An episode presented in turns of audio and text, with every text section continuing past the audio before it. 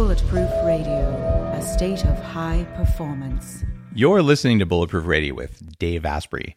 Today's cool fact of the day is that endurance training doesn't leave any memory in your muscles. It turns out that your muscles don't have long term memory for exercises like running, biking, or swimming. That old adage that once you've been in shape, it's easier to get fit again is probably a myth, at least for endurance athletes. Relatively small study conducted in my wife's home country of Sweden in 2016 showed that when muscles take a break, they really don't maintain muscle memory from prior exercise. In the report, people trained one of their legs four times a week for three months, and then they took nine months off. And the study authors took skeletal muscle biopsies, ouch, uh, from both legs before and after and found the cells in the muscles expressed over 3,000 genes in different ways after the exercise. But after they had their fitness hiatus, the scientists couldn't detect any exercise related genetic changes between the people trained and untrained, at least the people's legs that were trained and untrained. And the study author, Malene Lindholm of the Karolinska Institute, where my wife also studied, uh, says we couldn't see any differences at the gene activity level. Most effects are lost by a month or two of no training.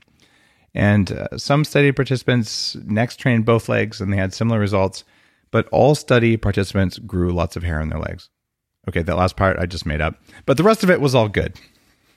How's that? I've never made up anything in a cool fact of the day until right now, after almost 600 episodes. I'm, I've been really patient. what if there was a way to level up your energy, get rid of stress, and take more control of your body? Welcome to Quantum Upgrade. This is a new technology that taps into quantum energy to help you feel amazing. Quantum Upgrade has a lot of different products that help protect you from EMF and help activate your body's natural healing abilities. You can expect better sleep, more resilience, less stress, and better blood flow.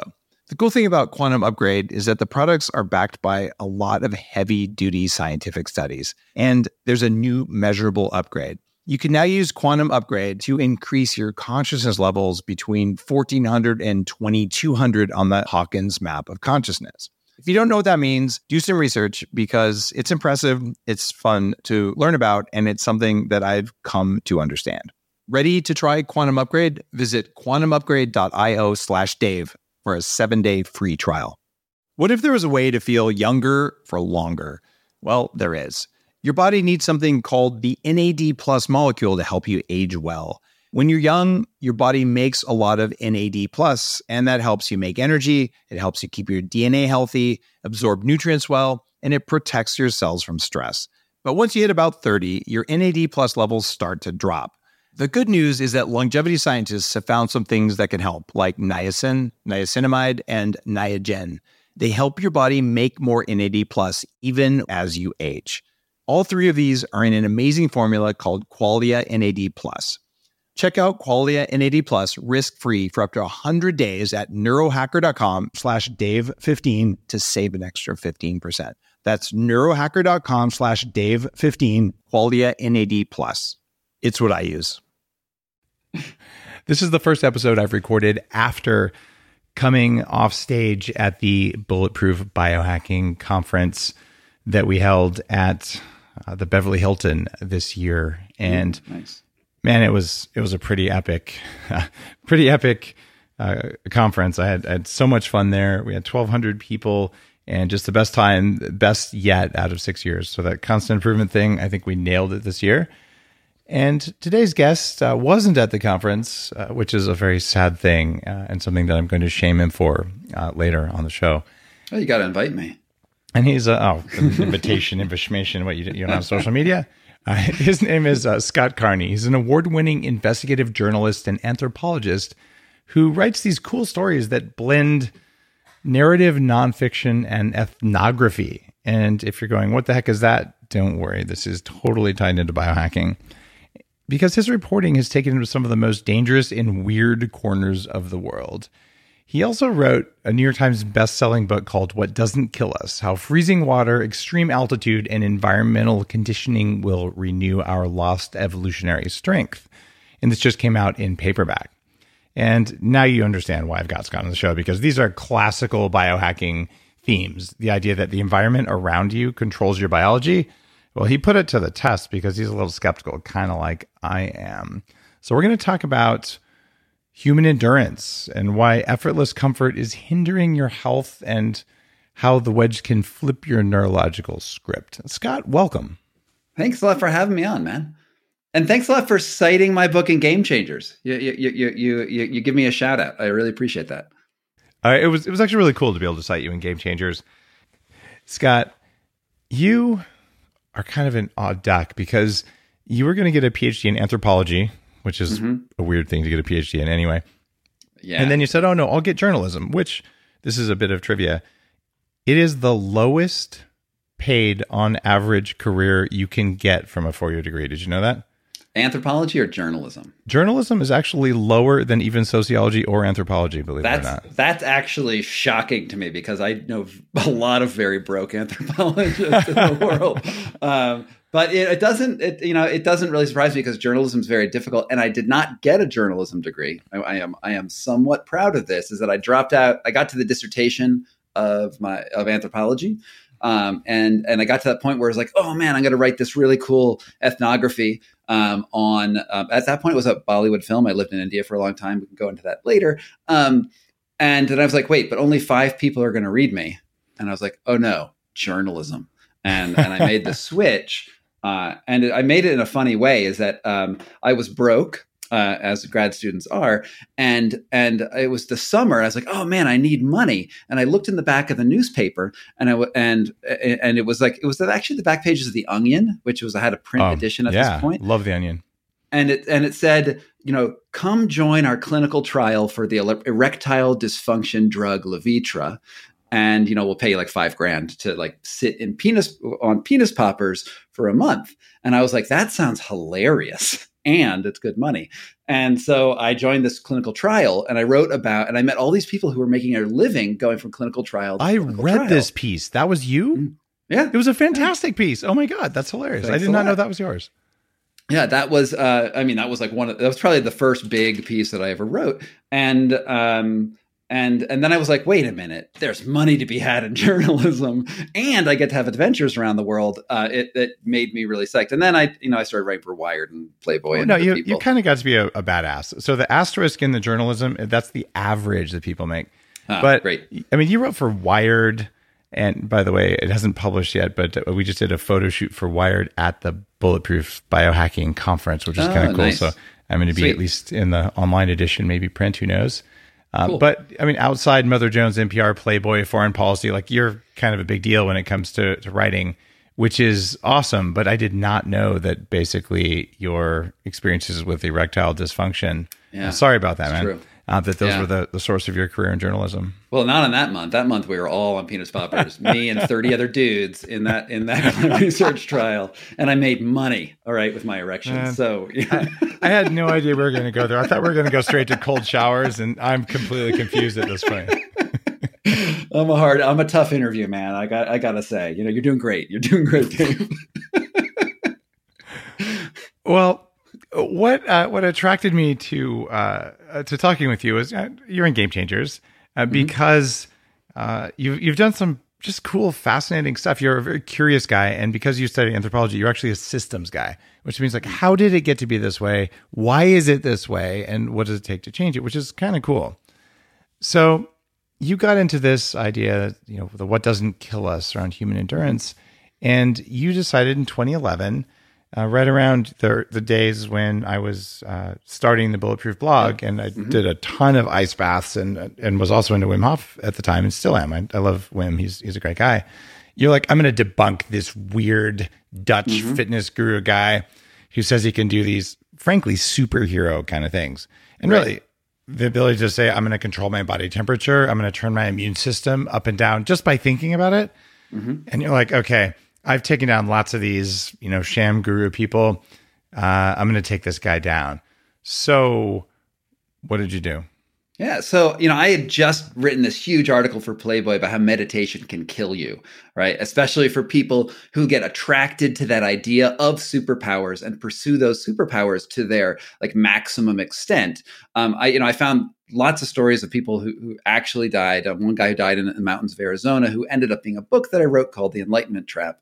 Um, and I'd also witnessed people in my earlier life when I was doing meditation in in northern India and Tibet. I, I actually knew somebody who uh, committed suicide on a meditation retreat in the pursuit of enlightenment. The last lines in her in her book where in her journal where i'm a bodhisattva uh, which means i'm basically an enlightened angel and so i was like super super um, uh, skeptical and, and and of anyone who pro- who who promises these these um, you know almost magical powers. And when I saw Wim Hof uh, in 2011, Wim Hof was basically a circus act with a very little bit of you know he had like a commercial with Columbia Sportswear. That was about yeah. that was what he was known. There, he didn't have those science studies around lipopolysaccharide injection and like he's no. his stuff is legit.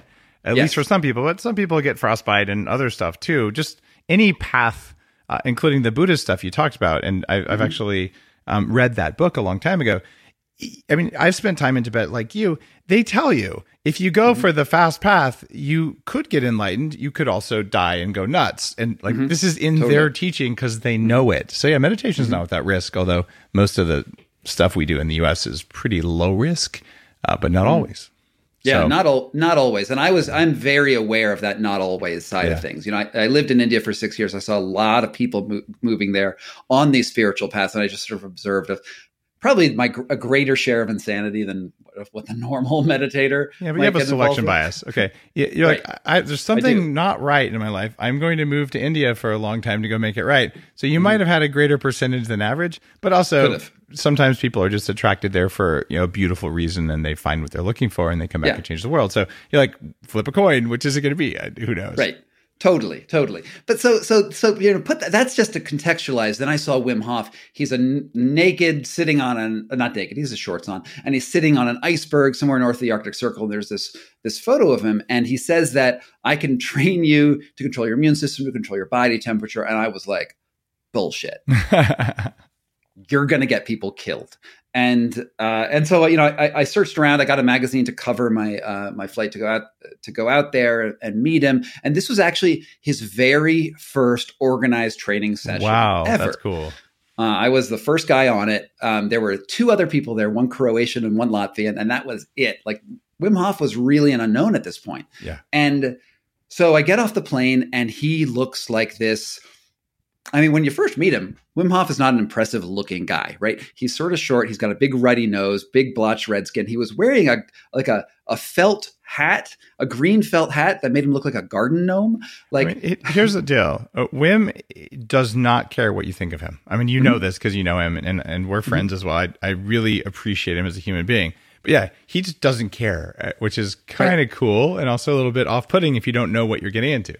Right. And and I was like, you know, well, this is going to be the easiest job of my life. Like, you know, he's already discrediting himself. And he's also talking um, what sounds to me like disorganized madness. I mean, I, you know, he's like, we're going to win the war on bacteria. You're going to give me the Nobel Prize. And, and like he talks in these sort of disconnected sentences. He's and, not linear. Yeah. Yeah. Yeah. He's, he's sort of all over the place. And so, you know, and and at this point, there's no real science. There's not much science on him. Like there, I think there'd been one one study, uh, and so we drive drive out to to his training center in you know the mountains of Poland. This is January. At this point, I had been living in Los Angeles. Um, so I go from palm trees to the the winter that that stopped the Nazi army. Okay, put that in context. Mm-hmm. And, and and we're in the mountains, and I get out of of a car, and and this is it's like this dilapidated farmhouse, and and it, it, it's like really crummy. Right? And I and I walk upstairs and I look out the back window to store my rucksack, and I see this dude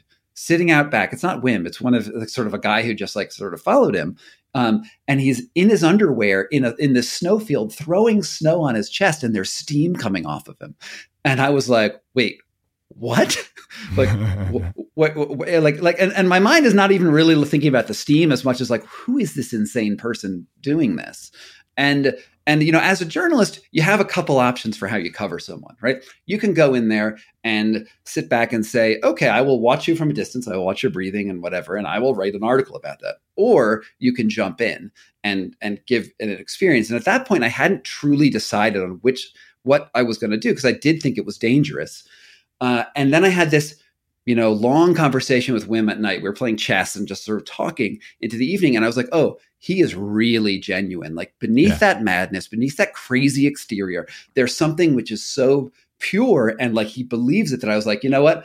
I'm going to give you a chance. I'm going to do your Yeah. stuff. There's not And- a there's not even one percent of con artist in in his energy. He, I love No. the way you describe him. He's he's the real deal.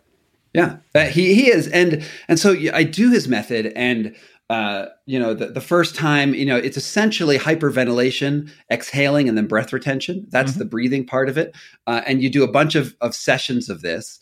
Uh, and then at the end of that, um, you you you do another hyperventilation session, exhale, and then you start doing push-ups. Now, at this point, I could hold my breath for maybe thirty to forty-five seconds. I, I timed it, Mhm. uh, and I could do about 20 push-ups. You know, I'm not a super athlete, was not, will never be a super athlete, but that's what I could do.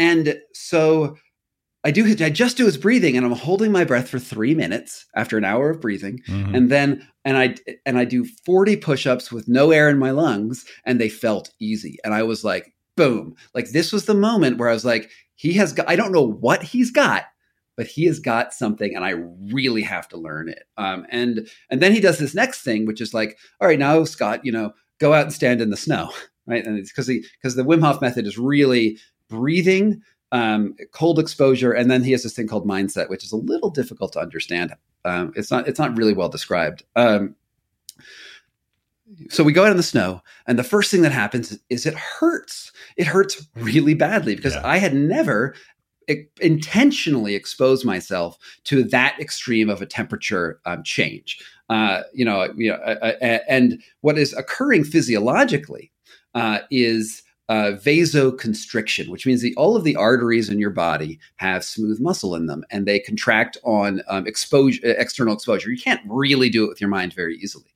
Um, I had, if you've never put your feet in snow before, you've probably never experienced that feeling and it hurts. And when you know, I stand there and for five minutes, and I'm just like, oh man, I do not want to be here. And and Wim's like, okay, you can go inside after five minutes. I just like hit my limit, and and I said, well, Wim, this this this method sucks. Like I'm not like like what like uh, the push-ups were cool, but this sucks. And he's like, and then we go into a sauna, right? But then I have the uh, opposite reaction, which is called vasodilation, and the veins pop open. Sorry, the arteries pop open. Warm blood goes through cold tissue, and it hurts even more. oh yeah, that part sucks. Totally.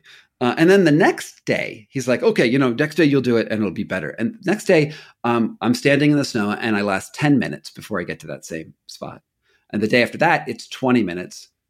Third, uh, fourth day, third, fourth day, it's 45 minutes. And on the fifth day, I climb up a mountain in my bathing suit two de- with two degrees, you know, just totally exposed. Like is the adaptation to that, um, to the the the uh, what would look like extreme cold is so incredibly fast uh, that I couldn't believe it, and I and I, I found this sort of power, and you know, here and the crux of my book is this: is are these superpowers? Is this manna from heaven coming down, and like you're you know you're powering yourself, or is this something else? Is there another explanation? And and what it is is that there is an evolutionary um, powers that we all have, that we all They're inherited untapped, right? We don't touch it. We live in our like warm houses. It doesn't matter if it's like like 30 or like like negative 20 outside or 120. We have air conditioning and modern heating to keep the to to keep us fine. But we evolved as winners. Like we evolved in constantly varying temperatures and we don't have those variations anymore. One of the things that still sticks in my mind, uh, in fact, within actually the same day that I first had yak butter tea when I'm in Tibet, Pucha. Uh, it's uh, it's 10 degrees below zero, Yeah. and there's a 30 mile an hour wind. Mhm. It's getting a little bit late, and I've got a, a porter with me, and Mhm. he's showing off for the young Australian girl who's there. And Mm-hmm. okay, this guy's half my size. He's wearing thin, you know, Chinese knockoff Levi's, fake Right. Nikes, and a vinyl, barely lined Ugh. leather jacket. Like, like kind of wanted to be a leather jacket with a little bit of flannel on there, and a t-shirt. Right. Okay. Uh-huh. I'm wearing like a proper parka. I've trained in mountaineering. I understand, you know, environmental exposure. And he's jumping up and down on a frozen lake to show off for the Australian girl. And he falls through up to his waist. Okay. Uh-huh. So he comes out of there, kind of laughs a little sheepishly. And I'm like, okay, we got a survival situation here. This guy's wearing cotton, which they say cotton yeah. kills when you're a mountaineering kind of person. Totally. And like it's it's freaking cold and there's no air and, and like all the bad things you can think mm-hmm. of. So I had an extra insulated parka and I pull it out of my backpack and I give it to him. Mm-hmm. And he mm-hmm. looks at me and goes, okay. And he puts it in his basket to carry for me. totally. and, and, I go, and, and there's no language. I'm like, no, for you. And, and he goes, he goes, not cold. And I'm like, this guy is a superhuman. Uh-huh. It is uh-huh. not possible. Uh-huh. He's carrying yeah. more than I am. He's running up and down. And mm-hmm. that just blew my mind. And I'm like, either it's a genetic thing, uh, mm-hmm. and there actually is a genetic high altitude thing amongst sure, of course. Um, mm-hmm. the Sherpa people. But even beyond that, like this guy was just made of something different, or totally. he could.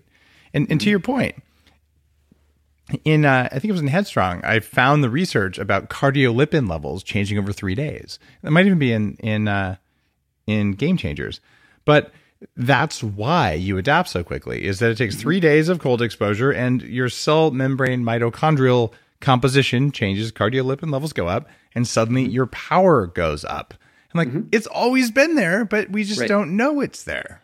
Right. I mean, you know, we, if, you know, if, you think about the process of evolution, which is basically death after death after death after death, um, we are the ones who lived, right? We are the we are the, the boys who lived and the girls who lived, and it, and the reason they lived is because they changed quickly, right? It's it's it's not the it's not they didn't have the the the biological systems that said, oh, you know, storm's coming, I'll, I'll get ready next month. It's like, no, storm's coming, you're getting ready now. And we, you know, we inherited that. Our species is 300,000 years old the life on the planet is what about five billion multicellular, one billion roughly. Um, we uh, inherited the ability to adapt to the environment. And, and the fact that we don't do that now, and you know, this guy, you know, th- this Tibetan guy is a great example. He probably lives in a generally low technology lifestyle. Yep. And and uh, you know, probably his ancestors were even more technologically, uh, you know, uh, insulated. Uh, but but we um, we now pursue this comfort, this idea of like, oh, my body's a little bit uh, out of homeostasis. Uh, I'm going to flip a button, put on a parka, you know, do something to my environment to make me feel good. But our bodies are not meant to do that. Those are signals. Feeling a little chilly is not the signal of I need to go save myself from Im- imminent death. It's like, oh, my my uh, my metabolism's heating up. No, that's that's actually what that sensation is. And if we pay attention to these sensations, we have some ability to control them and adapt them to our own will. You wrote uh, in in your book that there's a growing consensus among scientists and athletes that we were not built for eternal and effortless homeostasis, homeostasis, mm-hmm. Uh, mm-hmm. and that we need the kind of stress not that damages muscles, but environmental and physical oscillations. Yeah. So, what other evidence do we have that we really need those oscillations? Uh, it is really everywhere. I mean, there's this idea of hormesis, which is really quite popular, right? Yeah. Which, and you've probably written about this, yes. right? Where is you you you get a stress, and that stress is what makes you stronger. So, you know, even just something as simple as lifting weights, right? And you know, I'm not a big weightlifter, but if you lift weights, that is a stress on your body, and then you feel sore afterwards. Uh, and that's that feeling of soreness is actually your muscles forming new connections, tears, repairing them, inflammation, which then makes you stronger.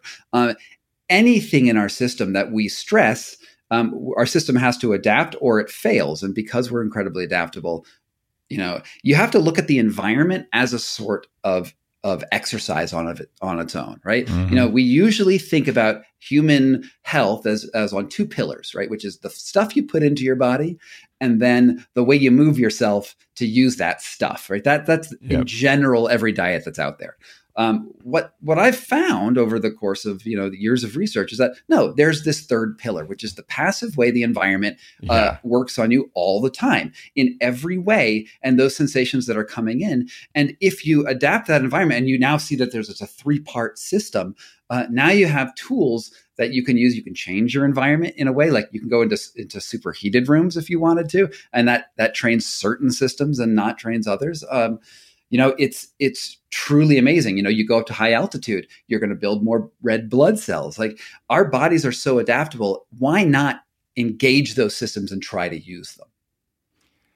It makes a lot of sense to me. And this idea that you know, biohacking is the art of changing the environment around you and inside of you.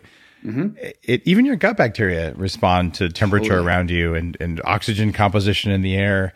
And the whole upgrade labs uh, thing that I'm doing, breathing air with no oxygen in it or hyper oxygenated mm-hmm. and cryotherapy and light right. therapy, all of those are just manipulations. And totally. I, I've reached the point where I believe, Scott, that we can receive some amount of signal from our environment around us, but that mm-hmm. the coldest place on earth is not as cold as liquid nitrogen. And mm-hmm. the hottest sunlight doesn't have as much red light as what you can get from a red LED light. And there's just so many things where we can trick our bodies by getting a stronger signal than they're supposed to have to cause adaptation to give us those quote superpowers mm-hmm. uh, that are out there. And there's emerging science in each of those areas, but to pull it all together and say, I wanted to live longer or feel better, there's there's definitely a path there that that scientists are eking out right now. But e- mm-hmm. even without some of those crazy things, you did some stuff that most people would consider superhuman, like 80 push-ups in a single breath. You lost mm-hmm. seven. Well, I did 30 breaths first, but oh, yes. Oh, well, it doesn't matter. You know, it's, it's you, you hyperventilated first. I get you uh, seven pounds of fat lost in seven days, mm-hmm. and you melted uh, the banks of a river. You know, sitting around ice and all that, which is a classical Tibetan. Yep. Um, or even uh, Chinese um, medicine practitioners oftentimes learn how to do that. Totally. But still, mm-hmm. that's a superpower right there. You're controlling your temperature, and you mm-hmm. climbed Mount Kilimanjaro in shorts, which is okay. So these are all kind of superpower that's, things for cool. for a journalist, yeah. right? yeah, right. Put down that pen, man. Yeah, right. No, but I mean, I mean, like you're not a pro athlete. You know, you're you're not no. a quote superhero. Mm-hmm. Although I guess Superman was a journalist. Come to think, of it as a news reporter. Hey, yeah, so. yeah. You can kick my butt though. Don't worry. It's like totes. Not. um, you know, here's the thing. Like you, you said, um, uh, you know, the the cold of liquid nitrogen is colder absolutely than ice water. And I, I see where you're coming from. And I think that there's a um, uh, my preference is actually for natural stimuli. Um, not to say that that that you can't find stuff with like really high tech stuff, but you know, in the the movie of my life, which I'm hoping is going to be um, Rocky Four, uh, which, which has that montage in it, right, where where you have Ivan, Ivan Drago on one side, where he's you know the USSR big bad dude, and, mm-hmm. um, and he's he's working out in a lab, like, and they're injecting him with stuff. Who knows what that is? Like, and they're measuring everything. And then on the other side is Rocky, who's like pushing wagons through the snow and jumping in water and like doing stuff. It's a great montage. You should oh, find yeah. it on YouTube. Oh, yeah, it's great. Um, uh, I, I am of the opinion that using the natural world that we have available to us offers us offers us such an amazing variety and it's free usually that you can just get in there and and really get a lot of training and and and, and sensations that are really useful. And when you talk about um, cryo i have really looked at cryo and i really wanted to like it um, mm-hmm and the one and, and, and having done several sessions now my feeling is that it's best employed for removing skin tags if you have like those little skin tags that show up because yeah. you can freeze them right off but i actually feel like an, an ice bath a proper ice bath around 33 degrees uh, is more intense than, than a cryo session. Oh, of because, course it is. Because you get more stimulus. The the uh, thermodynamics, it's like way colder because you you actually move heat because because water moves heat a lot better than air does, and you have this air gap in the cryo. Like if you really went down to negative what 300 and something like it's, zero Kelvin, yeah, yeah, that that would kill you, right? So mm-hmm. so I, I find them a little bit um, uh, I, I, don't find them as impressive as I, as I have had the experiences in ice bath and going from like a sauna to an ice bath or things like that. Uh, what we do, what we see so well eye to eye, and you and I, and I'm reading your book, I was like, oh man, Dave gets it. Because I didn't read your book while I was writing my stuff because I don't like reading people who are too similar to me. Yeah, um, because so, I'm like, it soaks in. Uh, uh, yeah. And like, I don't want to sound like you. You sound great. when I was writing Game Changers, I had not read Tools for Titans at all. In fact, I sure. still haven't read it. So I'm like, I, I don't want to and then I was like, oh, good. That was a collection of, of sort of essays from each one, and mine had a, the through line in it. But I was like, I, I don't want any pollution there. So I, I respect that about it. And it, it is something that a lot of my favorite author friends um, choose to yeah. do. And, and, and but so then I, but then you know I've, I've written the book and I know I was reading your books this week um, in preparation for the interview and the thing that I, I find so compelling about what you're saying which which we are totally on the uh, on the, the the same page on is that you know you are you are you you exist in an environment and you create an environment for the stuff inside of you. And that what we're doing by modulating our external world is we're also modulating our internal world. And we sort of sit at this sort of fulcrum point between um, you know whatever our mind is right is is just at one place and then we have these whole worlds below us. I and mean, you talk about mitochondria and like what what's that mitochondria experiencing when i when i when i drink coffee? Like it's getting a very different message and then my mind is getting a different message but it all adds up to a complex system of who we are. Uh, and then uh, you know we, you can take it further and say all of humanity is connected all of the world is connected in a, in a big you know you could go to gaia you could go to you know you, you, you can you can it's just a, say it's like, a big system. I mean we know that's that's true yeah. Right. And and because we're we have our minds and um, we have the ability to manipulate things for our own betterment and hopefully, ideally, betterment of everything. You know, at, yeah. at the end of the day, that make the, the world a better place. You you nailed it, and and it's funny because what I learned uh, over the course of you know having weighed 300 pounds and having having a chronic illness, frankly, all the diseases of aging before I'm 30 mm-hmm. is that I could spend all of my money and all of my time getting better. Mm-hmm. Uh, in fact, mm-hmm. it's a very common thing for people who have you know, Lyme disease or toxic mold or whatever. They get bankrupt right. along the way. Mm-hmm. Uh, I'm mm-hmm. lucky. I spent three hundred thousand dollars getting better, but I made six million dollars that I then lost. But at least I had enough that I could recover. But right. it's the time. Okay, I'm a dad. I, I, do the show. I write the books. Oh, and I'm CEO of a venture-backed company. Mm-hmm. Uh, so for me, I'm looking at what's the ROI on spending 20 minutes in an ice bath, including the time to draw the bath, you know, chill it? And I have a digital temperature controlled ice bath, so I, it's not like it's that hard to do. But I got to in your the, house. Yeah, that's awesome. It's pretty cool. I wish I had one. It has a little pump that recirculates it, and because the water's cool. flowing, it's even worse than a normal ice bath because you don't get a bubble of heated water around you. Totally, either. totally. So it just drains yeah, I'm, you. I'm right. so guilty of like being really still in an ice bath. Like, oh, if I move, this gets real bad. So just you know, exactly. And this one, your still doesn't matter. Uh, and and just uh, to be clear, it is made out of an agricultural stock tank uh, because mm-hmm. that made it cost effective. But I, I don't use it that often because it takes uh, whatever half hour of rigmarole, and I got to towel off.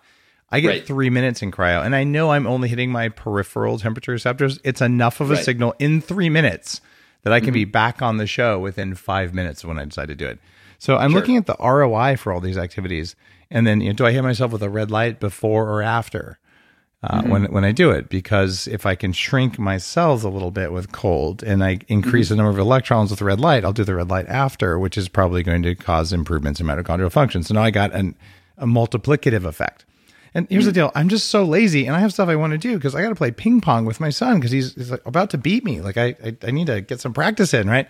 Yeah, that's true. Uh, and, and so uh, for me, it's it's that how do I fit these natural methods in that oftentimes take a long time with the stuff that yeah. I actually want to do that isn't natural, like what we're doing mm-hmm. over you know, over our mm-hmm. podcast right now. It's not natural, but it's kind of right. cool. How right. do you balance out that you know I want to be rustic and I want to do cool stuff?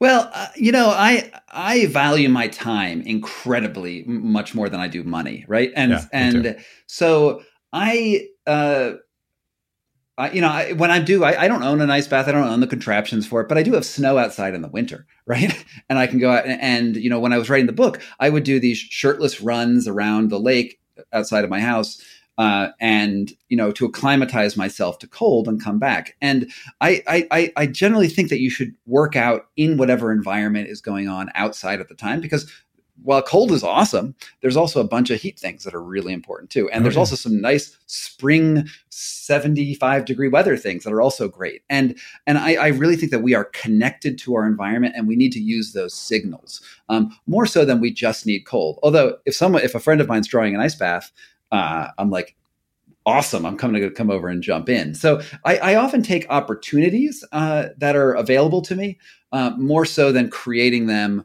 around me uh, in, in a constant regimen, with the exception of I do the Wim Hof breathing protocols every single morning. I take a cold shower every single morning. Um, I do the push-ups and, and, that whole thing because that really centers me and and, and before I start um, anything. Yeah, having a, a, daily practice is also powerful in its own right. Mm-hmm. Uh, when you were researching your book, Scott, who are the most memorable people that you trained with? I mean, you're basically growing superpowers. That's what I'd call mm-hmm. it. So uh, tell me like the two most like I can't believe I did this kind of things. Well, I think Wim Hof is the obvious one, of course, right? Yeah. You know, like you know, I hung out with him for a long time, and he is, um, you know, he's amazing. I love the guy. Like, uh, um, I think he's crazy. I, th- I, I don't think he's a, a, a prophet. I think he's a madman. But I think that he has opened up the door to a way of thinking about the body that no one else could have. So mad respect to Wim. And and, and here's the deal, just for, for people who are listening to this, the people who are most interesting are so far from average, which mm-hmm. is another word for normal. So it's yeah. totally cool. Like that guy's nuts, but he did something special, and right. we're going to learn from that. And Wim is a little bit more than nuts, uh, in in a good way. Like like he's he's got mm-hmm. a some kind of a thing in there that it, it has a spiritual vibe to it, and uh, totally. but yeah, he's he's not at all in the same universe that you and I are in, Scott. But that's okay. Right. All right. Yeah, yeah, yeah. Just, totally. just I, I, don't want to say anything bad about Wim because he it, he does not deserve any any hits like that. At least not in my assessment of him. Sure, and you know, I'm I, I find myself pretty fair in Wim in the book, right? Yeah, I, you are. I I I am, uh, you know, I, I see his his positivity as so, so, far outweighing his negative traits but you always have to also remember that there's this balance you know people who are on the extremes exist on this balance you're also a hmm. trained journalist which means you will never write a one-sided piece you, will right. always say okay even if you're mm-hmm. like this is the most amazing thing ever there will be a paragraph in there and by the way quackwatch yeah. says he's a bad man or whatever yeah. Um, so well, I mean, yeah, I probably wouldn't go after Quackwatch, well, but yes, no, in, no, in no. General, I'm just saying, like, like as general. a source or whatever. But but you got to yeah. find a counter source. I'm just saying because all the people that I know and respect the most have been uh, uh targeted by Quackwatch, so I always look at that. They're my favorite. Uh, mm-hmm. They're my favorite like counterpoint. So when I finally got mentioned uh, from the Quackwatch guys, I was like, career goal met. That was something I've wanted my whole life, but I'm not a doctor, so I don't really qualify. But they got me anyway. Right. I'm like, thank you guys. Anyway, sorry to, to, go off on a tangent there. Totally. But the point is, you always find a counterpoint because mm-hmm. you're a trained skeptic, and, you, and to write a balanced piece, you must. So even when you're writing about Wim, I'd say generally you're pretty positive, but you you dig for the holes. Well, well. Also, I experience the holes, right? Yeah. I, I write. I write about my experience. I don't do that whole fair and balance thing. We oh, need good. one source to counteract another source. What, I, what the way I view it is that if I see something, I write my honest reporting of that. I try not to spin it. Um, That's good. There's always going to be spin. But if I see something like Wim, for instance, we walked up the mount up Mount Kilimanjaro. Um, he did something that could have gotten us all killed, and there was a mutiny, and and uh, 25 of the people left the, the group for uh, and, and I followed him up to the top of the mountain. Wow. That's the end of the book. That's the end of, of of what doesn't kill us. And I'm following up. Everyone has left him. It's just Wim and I and one other dude. And we're going up the mountain together. And I'm following him. You know, probably 75% because I'm a journalist. I'm like, well, I got to go see the end of the story.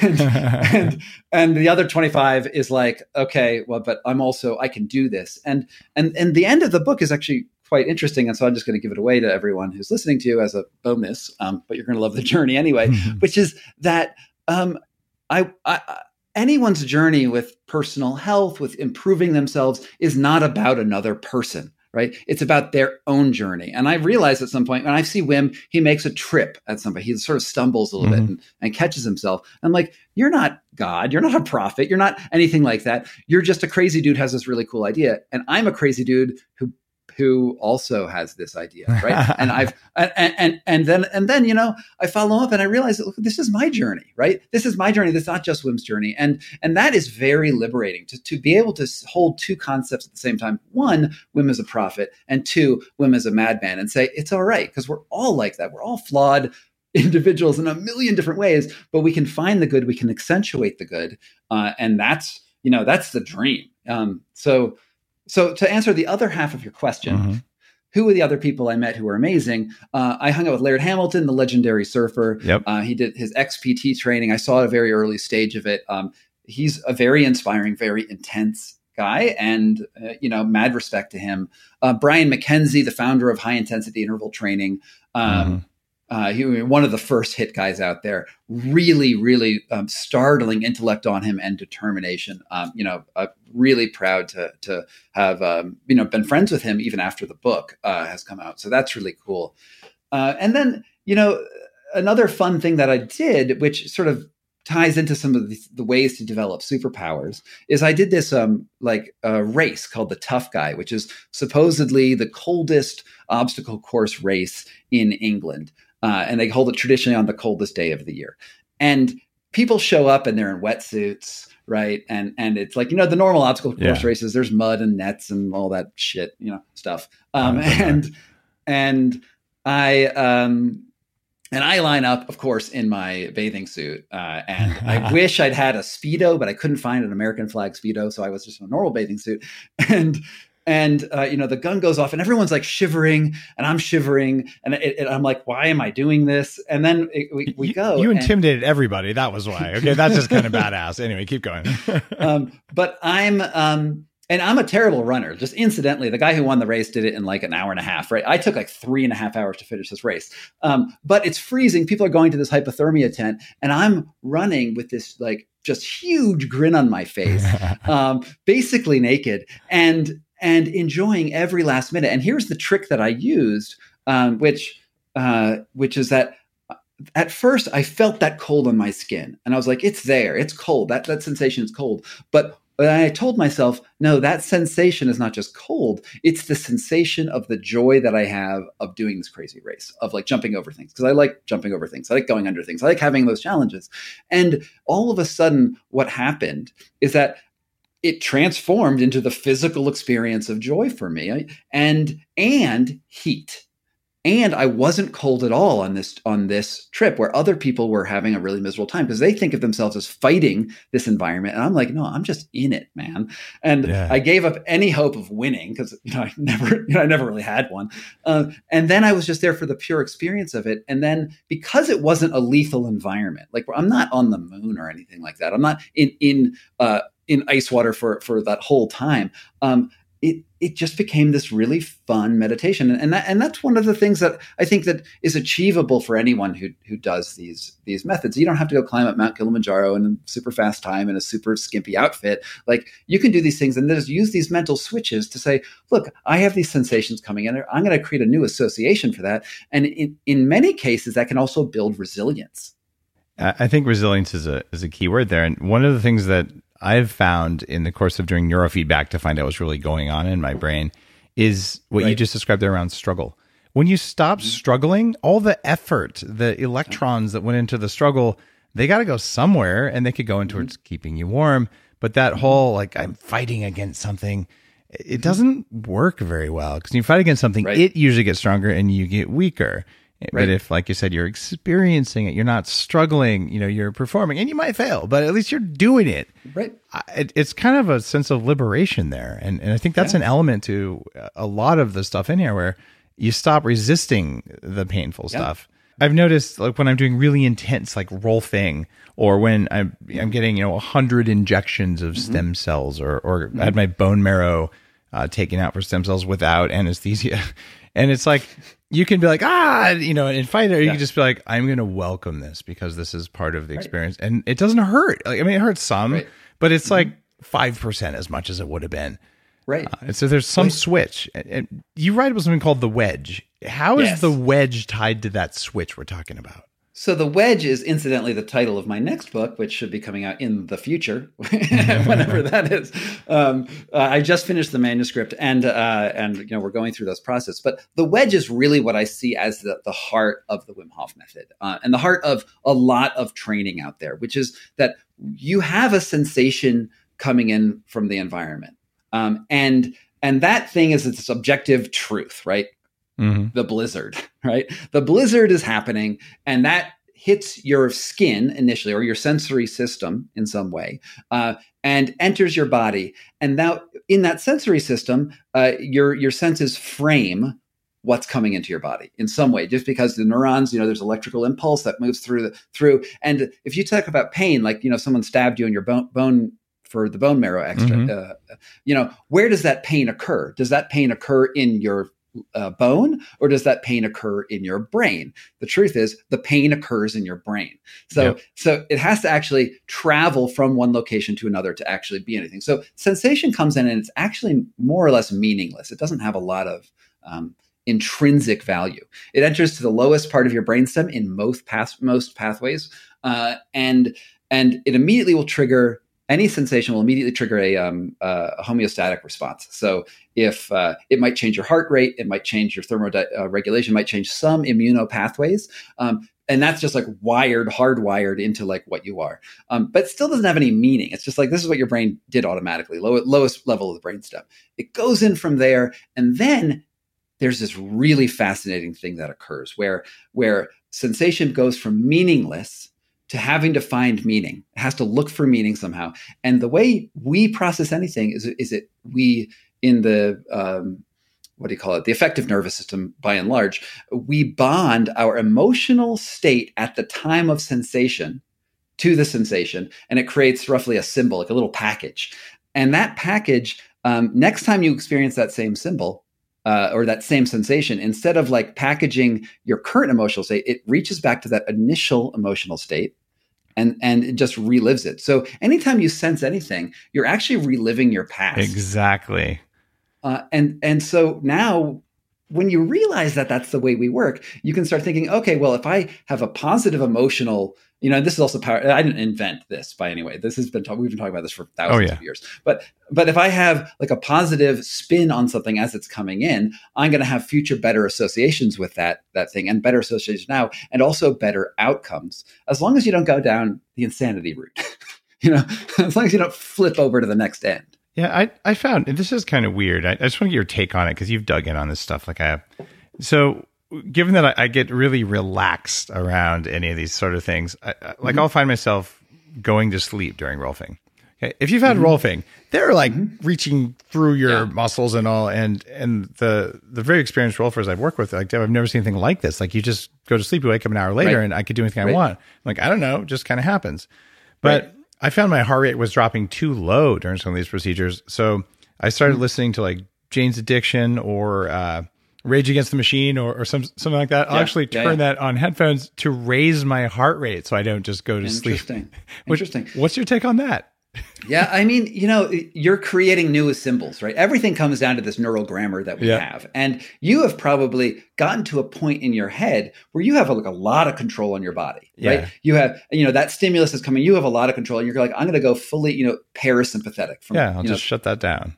Uh, you know, uh, yeah, instead of going from fight or flight, I'm going rest and digest. And because it's happening in your peripheral nervous system, it's not happening in your brain where the actual pain occurs. You've been able to um, rewire yourself right? And that's you're a hacker, right? Yeah. no shock there, right? So you're being able to rewire this, and then it. But maybe you pushed it too far. I, I right? think I did, yeah. So I, I, get a little bit angry when, when they're going to do something, and yeah. then but I don't really walk in anger. That that's not an emotion that right. I that I usually sit with. Uh, and mm-hmm. if I do, I usually I'm like I don't want to carry that around. It's too it's too expensive. Mm-hmm. I'll I'll get rid of that. Mm-hmm. Uh, so maybe I just need to get a little bit more pissed off at the doctor.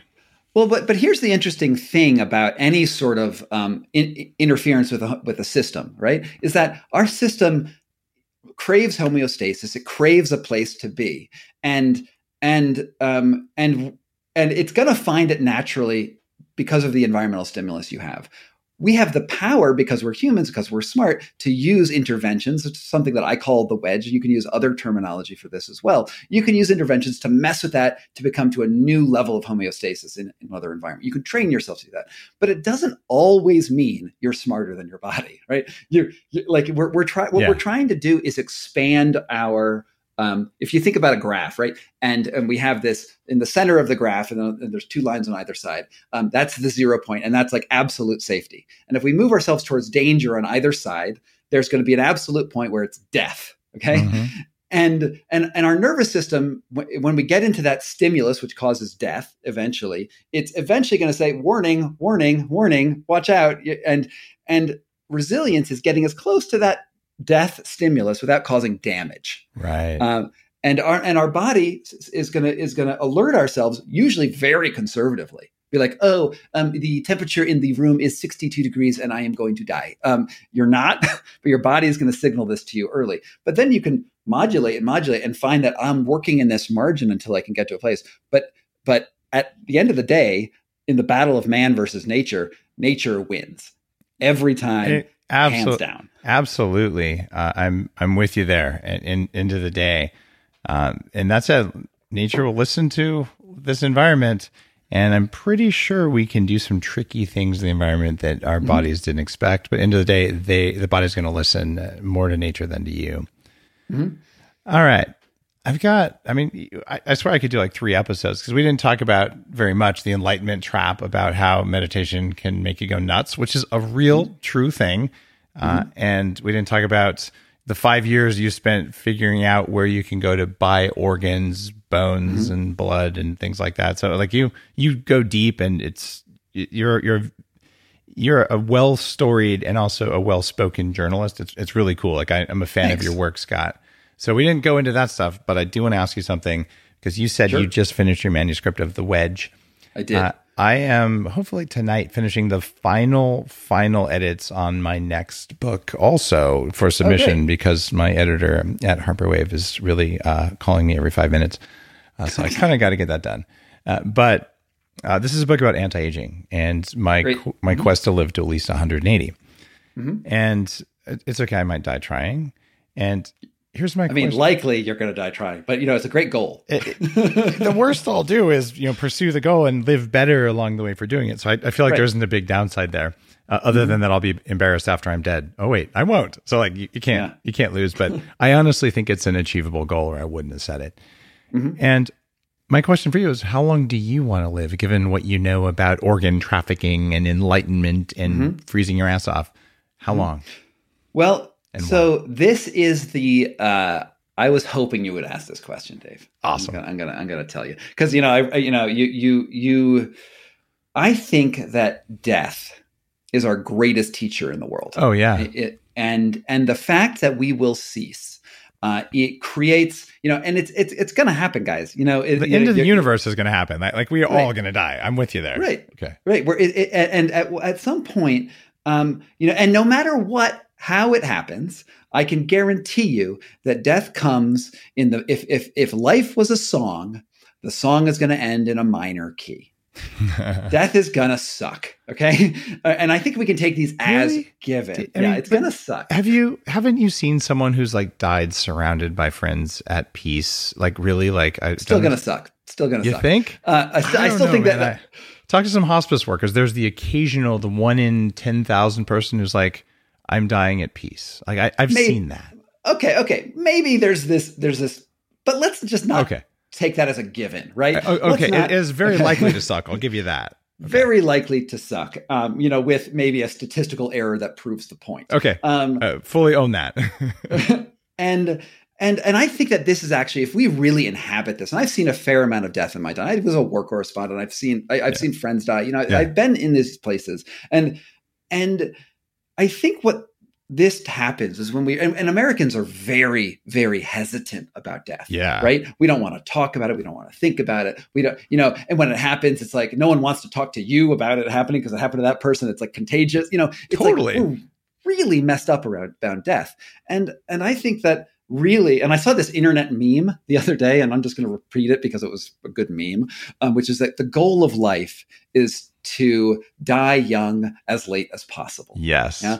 And and and and and I want to, you know, live my life to the absolute maximum, fullest extent as I can. But the goal is not to fully fund my retirement account so that mm-hmm. I can mm-hmm. die comfortably in my bed at a late age. Like, no, the, the goal is not death, right? And that, and, and the unspoken um, narrative of our society is that is that we want to be comfortable up until the end. My feeling is no, we want to have as lot many experiences yeah. as we can now. We want to take risks, even if those risks fail, even if some of those risks could kill us, right?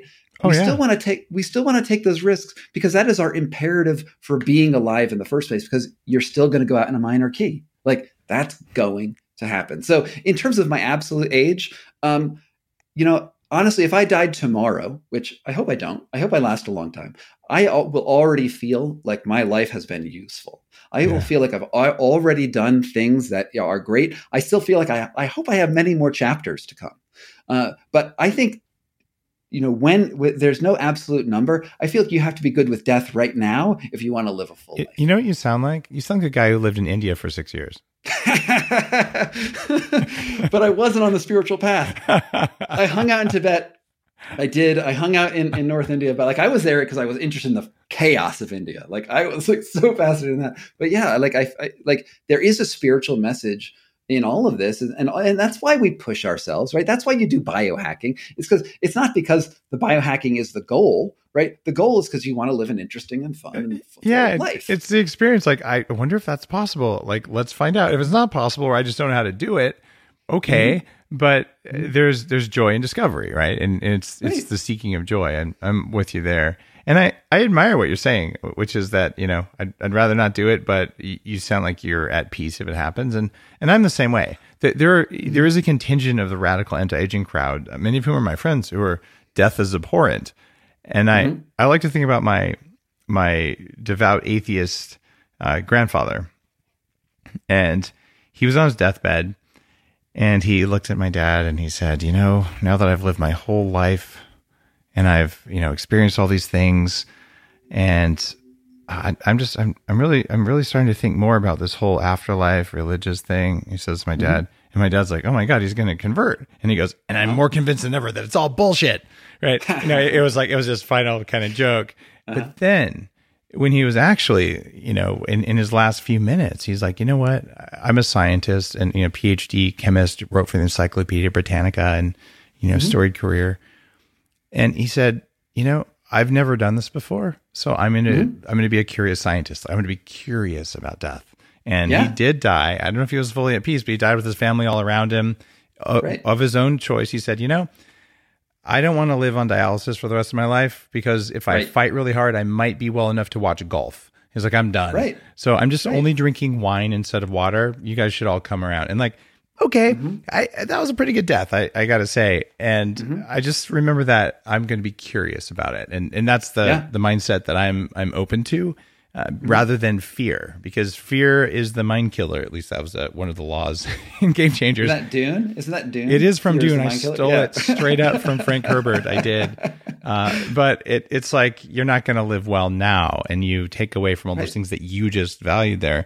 And and by putting this conversation about how long do you want to live, I- want people to learn or to start thinking what is what does old age look like, and what does death Yeah. look like, and maybe it's Right. Mm-hmm. different than I thought, and just to bring some awareness there because. I want a lot of really smart, highly energetic old people to learn from in my life because they teach me a lot. Sure. I mean, we need Well, more of that. know, there's a. Have you? Are you a, fr- a fan of uh, the Sandman series by Neil Gaiman? Yeah, absolutely. Okay, so he has got this great line because one of the characters is Death, right? And she's Yeah. like a punk rock girl, and she has this line which is, um, you know, all people live exactly the same amount of time, exactly one life. And I was like, "Whoa, you hit some deep spots." Yeah. um, but it's it's so true. It's like we we've got a certain amount of time on Earth, and and and we use it as best as we can. So if we have a lot of old people who are living really long lives, hey, that's fantastic. It doesn't mean Kurt Cobain didn't live a great life either, Yeah. right? You know, he died at 27. He did. I mean, I don't know if I would have wanted to be Kurt Cobain, but he did a lot of cool stuff, and and we can you know the goal as you said is it's joy it's finding abilities and doing things and living the best life you can in the time that we have so your friends who are like immortalists Yeah. you know these people who want to live until the very end of the heat death of the universe or whatever is their Mhm. goal is like i find that a little pathological i find that Yeah. a little little dangerous because what what will happen is is they won't face the things that have on you know that every life form has in common like every single cell creature uh, all the way up to the most complex a- animals um, we all share the fact that we're going to die and that has been the signal that is actually the signal that controls your nervous system. That's the fight or flight response. That is the rest and digest response. Everything is responding to death. And we need to i mean not race towards it but we need to be like it's there. But if you want to extend this back to some of your other work, Scott, uh, death is a part of the environment, as in it, Yes. it exists. If you remove death from the environment, we have no idea what our biology will do. If you were actually immortal, as in a truck could hit you and it went, you might turn out to be like some big blob of cells, or I mean, God knows. It, it's kind of an interesting Yeah. thought experiment. I have no idea. And it, it actually might be interesting to find out, but I don't think I want to be truly immortal because we've all read, you know, the No. curse of the immortal person's like, could someone kill me, please? I'm so tired of being alive. I've done everything. I'm bored. Uh, if that ever happens, my real goal is I'd like to die at a time and by a method of my choosing. And at Sure. that point, I mean, who can complain? But yeah, the, the end of death itself probably isn't good for human biology, but who knows? No one's ever tried it. Yeah. Well, no, they've tried it. They've all failed. that we know of. that we know of. This is true. Fair enough. Fair enough. All right, Scott. This has been a fascinating interview. Your new book that isn't out yet is called The Wedge, but the What mm-hmm. Doesn't Kill Us uh, book that you've written is uh, mm-hmm. is a fascinating read for for people who are listening who are fans of the interviews with Wim Hof or uh, some of the other things. You've gone out and you've done some of this thing, some of those things I would call biohacking that has given you those mm-hmm. superpowers, and you write about them. And you did this as a non-pro athlete, as you know, as a journalist, a curious guy who was actually skeptical. So kudos for your work. I, I think you do a really good job communicating. I, I appreciate your books, appreciate your articles, and uh, appreciate you being on the show. Awesome, thanks, Dave. I really have uh, have enjoyed being here. And you had a link. It was scottcarney.com slash audible. People get some kind of a audio yeah, so, audiobook. So here, here's the thing. Um, uh, let's steal money from Jeff Bezos together. All right, right? it's a deal. So, so, he they gave me this affiliate link where if you click on it, and it, right now it's audible.com slash what doesn't kill us, but I'm also going to set up scottcarney's.com slash audible. And if you click it, you get 30 days of Audible for free, which is cool. Um, and I get $75 and that means we're stealing that money from Jeff Bezos together. Sweet. Alternately, you could just go to Audible or wherever and download it, and that's fine too. All right. Really, or you can get from the library, read the book. But and, and, just to be clear, guys, I get nothing out of this deal. I just like Scott's books, so this is just a pure on like he does good stuff. If you're going to get it anyway, you might as well go to scottcarney.com/slash audible. That's right. That's right. And and you know, and all the old social media places, we're all there. Everyone is you know where to find us in virtual space. C A R N E Y is how to spell Carney. All right, Scott, thank you for uh, an excellent interview and your curiosity and your willingness to go to the ends of the earth to figure out cool stuff. Uh, I'm a fan. Great. Let's do it again sometime. Thanks. Count on it.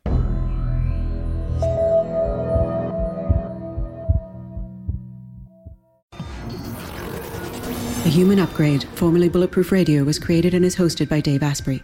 The information contained in this podcast is provided for informational purposes only and is not intended for the purposes of diagnosing, treating, curing, or preventing any disease. Before using any products referenced on the podcast, consult with your healthcare provider, carefully read all labels, and heed all directions and cautions that accompany the products. Information found or received through the podcast should not be used in place of a consultation or advice from a healthcare provider. If you suspect you have a medical problem or should you have any healthcare questions, please promptly call or see your healthcare provider. This podcast, including Dave Asprey and the producers, disclaim responsibility for any possible adverse effects from the use of information contained herein. Opinions of guests are their own, and this podcast does not endorse or accept responsibility for statements made by guests. This podcast does not make any representations or warranties about guest qualifications or credibility. This podcast may contain paid endorsements and advertisements for products or services. Individuals on this podcast may have a direct or indirect financial interest in products or services referred to herein.